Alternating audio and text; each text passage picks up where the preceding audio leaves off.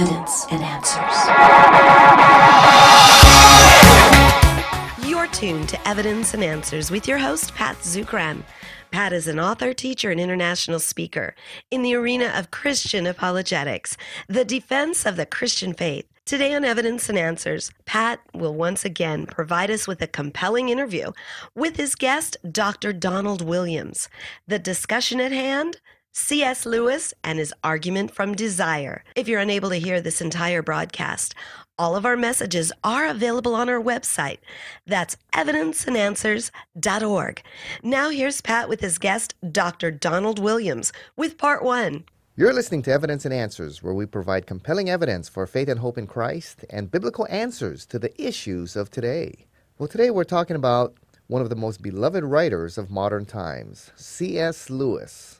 C.S. Lewis may be best known for his work, The Chronicles of Narnia, but he was also a great thinker and a defender of the Christian faith. And today we're going to talk about one of his most powerful arguments for the existence of God. And to help us is our guest, Dr. Donald Williams. Dr. Williams received his doctorate in medieval and Renaissance literature at the University of Georgia in Athens, his master's of divinity from Trinity Evangelical Divinity School. He is uh, the R.A. Forrest Scholar there at Toccoa Falls College in Georgia, and also a professor of English. So, Dr. Williams, welcome to Evidence and Answers. Good to be with you. Yes, now, many of us are familiar with uh, C.S. Lewis as the writer of the Chronicles of Narnia, but give us a brief bio on C.S. Lewis, especially on how he came to faith in Christ. Yeah, Lewis was born in 1898 in uh, Ireland and uh, was raised in a nominally Christian home. During his childhood years, uh, probably the biggest event that happened was the death of his mother. He had prayed. Was he was only nine years old when his mother died, and he prayed very intensely that God would heal her from cancer. But uh, she passed away, and partly as a result of that, Lewis uh, gave up his faith and became an atheist. And so throughout his teenage years, he was a, an atheist, angry at God. He said later that uh, I didn't believe that God existed, and I was angry at him for not existing. He was a, uh, a scholar, became professor, uh, well, actually a tutor in English at Magdalen College in Oxford University, and there he met J.R.R. Tolkien, the author of The Lord of the Rings and The Hobbit, uh, who was a Christian and uh, Tolkien uh, led him to Christ with some help from a few other people. Uh, Lewis realized that his atheism really had no answers to the basic questions of philosophy and of life, and that his atheism was incapable of explaining his own existence and his own life and his own emotions. He wrote an autobiography called Surprised by Joy, in which he talks about how he came to Christ and he would have these experiences of intense longing provoked by the beauties of nature or of literature. It kept him from being comfortable in his atheism. He describes himself as, as believing in nothing but atoms in motion and caring about nothing but the gods and the great myths. And so there was this complete lack of integration of his intellectual and his emotional life and when he found Christ, uh, one of the things that uh, he discovered was that that was a cure for this conflict in his own being, in his own self. So the argument from desire that we're going to be talking about is one part of the story of how he got there, concluding eventually that atheism had no answers and that the evidence for the resurrection of Christ was very strong, and that if he accepted Christ as being the Son of God, then it provided a reason for believing in the value of all the things that he had loved throughout his life, things that his atheism could give no value to at all. So he was a professor of English at Oxford, then later at Cambridge, a uh, beloved author of not only the Narnia books, which is what he's most remembered for, but also science fiction poetry, and a number of books of Christian apologetics, such as Mere Christianity, uh, miracles, the problem of pain, and others as well. Probably the most well-known apologist from the middle of the 20th century. Uh, Lewis passed away in 1963. He died on the same day that John F. Kennedy was shot.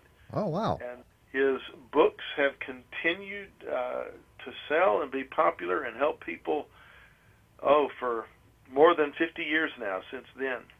Wow, yeah. You know, you mentioned that he was friends with J.R. Tolkien, the writer of The Lord of the Rings. So to deviate a little bit, a lot of people didn't know Tolkien was a believer in Christ and that through uh, Lord of the Rings, he was also presenting a gospel message. Uh, tell us a little bit about how Tolkien did that in his novel. A lot of people don't see it. Well, there are a number of themes that uh, are that resonate with a biblical worldview but Tolkien kept it really kind of in the background in The Lord of the Rings.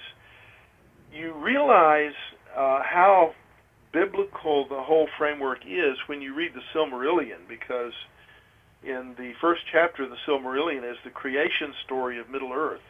And you realize that Middle Earth has a very explicitly theistic worldview behind it. Uh, in the beginning, there was Iluvatar, the One, and there were the children of Iluvatar, which basically correspond to the angels. And Iluvatar propounded a great theme of music and asked the children of Iluvatar to join in, and they were all adding their notes of harmony to this uh, wonderful composition. But then Melkor, who is the Satan figure, decided that uh, he would rather sing his own music, and so he departed from the symphony and introduced discord and disharmony and this this loud, ugly braying sound. And then the children of Iluvatar became divided.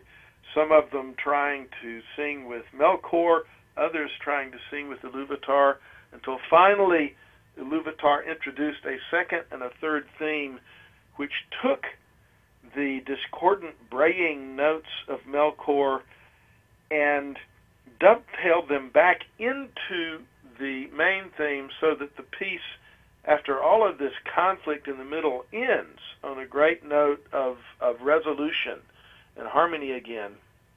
And then he says to the children of Iluvatar, You shall see what you have done. And that music becomes the history of the world. And so you you have uh, Satan's rebellion depicted metaphorically by the discordant notes of, of Melkor and uh, the story that, that most people are familiar with, The Hobbit and The Lord of the Rings, happens much later in the history of Middle Earth. Sauron is a servant of Melkor. So the things that you see in The Hobbit and The Lord of the Rings, such as the powerful imagery of darkness and light, such as the role of weakness, you know, it's not by might, not by power, but my my strength, says the Lord, and by God's wisdom. It's so many things that that come together, and they're hinted at in the Lord of the Rings, but in that creation story of Middle Earth in the Silmarillion, you realize, yes, they actually are there, and they actually are consistent with a biblical worldview. Very interesting moment in the Lord of the Rings, Gandalf is trying to explain things to Frodo, and he says to Frodo, "I can put it no plainer than than by saying that Bilbo was meant to find the ring and not by its maker, and that may be an encouraging thought." Well, my question is, why is that an encouraging thought? And the answer is, if Bilbo was meant to find the ring, there had to be someone there to do the meaning. Meaning is a personal thing. You can't have meaning without a person to mean the meaning. And if that person was capable of working behind the scenes in ways that that Sauron couldn't interfere with, that changes everything because you realize that there is a strong doctrine of providence in Middle Earth that God is at work even when people don't know him by name. God is at work behind the scenes and that is why, the only reason why Frodo's plan of trying to take the ring to the cracks of doom had a chance of succeeding. Because Gandalf, who's, who's kind of a prophet figure, understood that there was more at work than just the schemes and the power of the men of the West. So, yeah, Tolkien, very, very serious Christian and a serious Christian thinker. And if you're interested in Tolkien, let me recommend my latest book. It's called An Encouraging Thought The Biblical Worldview in the Writings of J.R.R. Tolkien. It's from Christian Publishing House in Cambridge, Ohio. It just came out this year. So just put in Donald Williams and An Encouraging Thought. You'll be able to find it on Amazon. It's probably the easiest way to get it mm-hmm. out there in Hawaii. Fantastic. Sounds like a great read. And speaking of that, you know, C.S. Lewis best known for the Chronicles of Narnia series. I mean, that's a creative way to present the Christian message, maybe the most read since uh, John Bunyan's Pilgrim Progress, I would think. Mm-hmm. Now, just tell us briefly how he developed that story of the Chronicles. Well, Lewis said that he had these dreams about that just had these images, and one of them was the faun carrying an umbrella, who of course became Mr. Tumnus and it was like these images were asking to be part of a story. And as he started trying to tell that story, he said that Aslan came bounding into it and brought with him all of the Christian meaning that's there. What if God had made a world of talking animals as opposed to the world that we know? In a world of talking animals, and suppose God had become incarnate there, just as he did in our world, perhaps he would show up there as the king of beasts, as as a lion. And so Narnia is the story of what might have been if God had made such a world. And uh, of course, you have in it parallels to the biblical story, such as the atonement at the stone table, uh, the death of Aslan for the sins of Edmund, and his resurrection. If you know the biblical story, you will see the hints of it uh, constantly. You'll be reminded of it in reading the Narnia Chronicles. But like the Lord of the Rings, they're just great adventure stories by themselves. So yeah, I I uh, read through the Chronicles of Narnia every couple of years, and I'll just break down into tears at how beautiful it is. Usually at a different place that I'm not expecting that to happen, and it just hits you. There's really nothing quite like it yeah. the whole world of literature. Yeah, and you know, it's amazing how many non Christians read it and don't realize, you know, the gospel message is there. Some of them don't, and some yeah. of them do. Yeah. Uh, and that that's I know a, mm-hmm. I know at least a couple of people who were saved by yeah, reading. So do I. Yeah, and so that happens. Yeah, so the gospel can be presented in many creative ways, and I mm. think C.S. Lewis Tolkien and others did a great job. John Bunyan uh, did a great job in illustrating how you can do it through fiction. Yes, they did. Oh, yes. And if you haven't read Pilgrim's Progress, don't be intimidated by the fact that it's from the 17th century and it has King James English in it. Bunyan writes so simply and so clearly that you will be able to read that and enjoy it without any problem whatsoever. As you said, it's the greatest story of that kind up until the Narnia books themselves came along. Well, you know, C.S. Lewis became a great thinker and scholar. Well, he always was, but a great defender of the Christian faith. And he presented some powerful arguments defending Christianity, the trilemma, the moral argument, and the argument from reason. But you say the most characteristic argument may be the one people know least about the argument from desire. But before we go into the argument from desire, let's briefly go through the first three that you mentioned the, the trilemma argument. Just briefly explain that one for us. That's a very famous one. Yeah, Lewis in Mere Christianity is looking at Christ and asking, what should we believe about Christ? And he said, logically, there's, there's only three possibilities. If Christ claimed to be the Son of God, if he claimed to be God incarnate in human flesh, if he said, before Abraham was, I am, making himself equal to the Father, then there are only three logical possibilities. Either he's telling the truth, or he's lying, or he's crazy. If you think you're God and you're not, you actually think you're God and you're not, that's pretty much the definition of insane. And so as you're looking at Jesus the way he's presented in the Gospels and you read the Sermon on the Mount, you read the things that Jesus said, it seems very clear that he's not insane, and it seems very clear that how is the, the person who is perhaps the greatest moral teacher in the history of the world, how is he a liar? And if you can't believe that he's insane and you can't believe that he's lying, then logically you're forced to deal with the idea that he's telling the truth. What the trilemma does, it, it takes the easy out that most non-believers want to take. Everybody wants to think, say, "Oh, Jesus was a great man. He was a great moral teacher, a great prophet." They just don't want to say he's God. But you can't do that because if he's not who he said he was, then he's either lying or he's insane. In neither case is he a great moral teacher.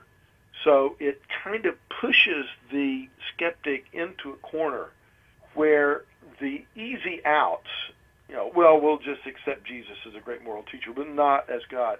The easy outs are removed, and you are left confronted with the claims of Christ in a way that really forces you to take them seriously and deal with them. Yes, that trilemma argument is a great one. I use it all the time on the university campuses, and it really gets people thinking. That's a, mm-hmm. yeah, it's a powerful uh, presentation he made there. The other one he's really famous for is the moral argument. Uh, explain that one to us a little bit. That's also from Mere Christianity. Lewis observes, he starts out in Mere Christianity from ground zero. He's not assuming anything. He's just saying, let's, let's look at people and observe the way they act and what they say. And we notice when we do that, that people seem to have this consciousness or this sense of there being a moral law that they're accountable to. Some people claim that they don't believe in the moral law, but they'll go back on that claim in a second if you try to knock them in the head and steal their wallet. You know, that's just wrong. So people have this awareness that there is a moral law that they're accountable to. Now, where does this come from? People want to say, well, it's just something we learned from our parents or it's just some kind of instinct that evolved and or it's just a custom as part of our culture. And Lewis takes each of these explanations and knocks it down shows that they don't really explain what this phenomenon is that we're dealing with. And so he argues that the best explanation for the existence of a universal moral law is that there is a moral lawgiver it points to the existence of God. It's a really useful argument, I think, for two reasons. Number one is it's asking you to look inside yourself, and if you do so honestly, you will have to admit, yes, this moral law is there, asking you to obey it, and no, you don't obey it perfectly. And so it's not only giving us a reason why belief in God makes sense, but it's also highlighting our need, and that can point us then to the cross as the answer to that need. That, that we're under this moral law, but we don't keep it very well. And that, of course, is the end place where every apologetic argument needs to end up. Is it needs to leave us at the foot of the cross. Yes, and that's another powerful argument that I constantly use. I remember sitting down and having dinner with a well-known apologist, uh, Ravi Zacharias. Oh, yeah. And uh, almost every one of his messages are the moral argument. You know, mm-hmm. and I sat down with him and I said, Man, I didn't believe in reincarnation, but man, you make me really question because you're the reincarnation of C.S. Lewis, you know? and, and, and he said, Ravi was one of my yeah. classmates at oh, Trinity. Really? Wow. Yeah. And he said, Well, that's because he finds that argument Ravi unbeatable. Before he was Ravi. Oh yeah, wow. yeah, he said that argument's unbeatable. That's why, you know, it's a powerful argument. Yeah. Well, how about that last one, the argument from reason? That one I find really interesting. That's from Lewis's book Miracles, a book in which he tries to support the idea that, that it's rational to believe in miracles. And Lewis says, well, okay, let's suppose that naturalism is true, that nothing exists except matter, energy, time, and chance. There is no God. The universe is just impersonal matter operating by impersonal natural laws. If that were so, then it follows that the thoughts in your head are really just chemical reactions. You know, the atoms in your head happen to be in the particular configuration they're in because this is how they bumped into each other and their entire history from the Big Bang puts them in your head in the form of these particular thoughts.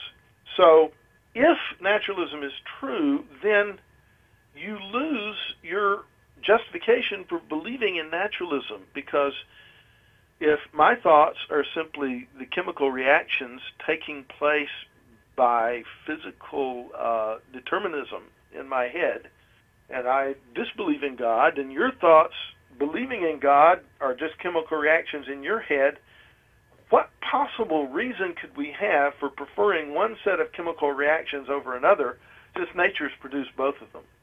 So you can't say that atheism is true if you're an atheist. Because if you're an atheist, you've lost the whole concept of truth as, as something you can even deal with. You can't say, I think atheism is. You just have to say, these thoughts are occurring. Because everything is happening based on the impersonal and inevitable working out the laws of physics. And that applies to all your thoughts.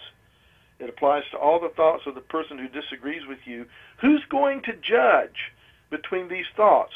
Another person whose thoughts also are the inevitable workings out of the laws of chemistry and physics inside his head, not beliefs that he has chosen or that he has seen to be true based on reason. So, naturalism then self-destructs. It destroys itself. The natural, I mean, naturalism, I suppose, could be true, but the naturalist can't assert that it's true. He can't claim that it's true because he has given up his right to talk about truth.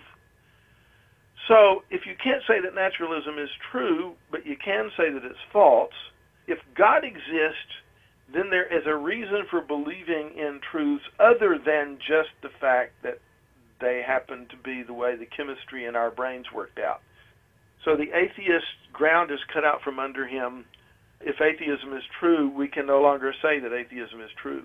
The Christian can make truth claims about God without self-contradiction. The atheist cannot.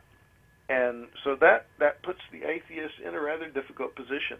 Yeah, so those are three powerful arguments that C.S. Lewis presented and still very relevant for today.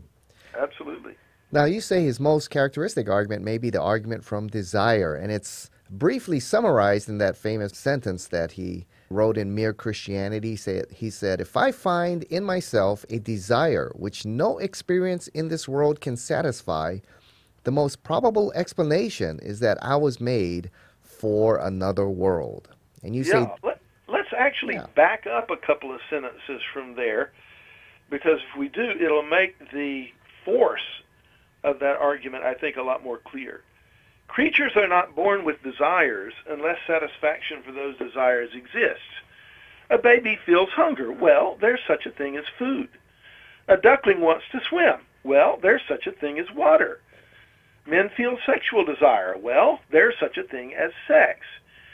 And so you can't find a desire that doesn't have an object.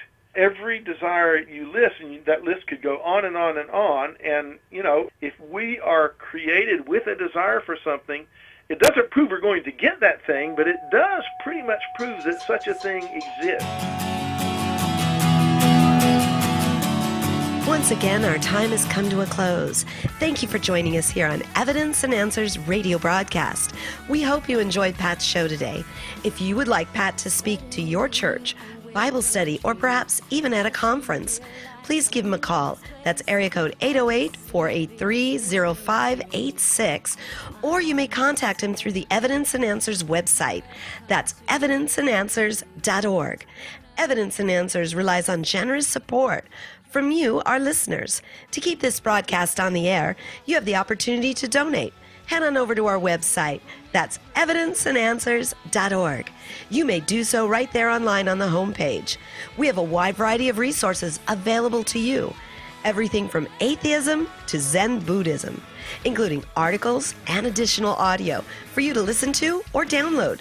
So be sure to share our website with your family, your friends, and your church. Evidence and Answers is grateful for our key sponsor, Highland Capital Management, providing investors with alternative investment solutions. To learn more, visit them online at hcmlp.com. Join us again next time on the air or online as we provide compelling reasons for faith in Christ. That's Evidence and Answers with Pat Zukeran.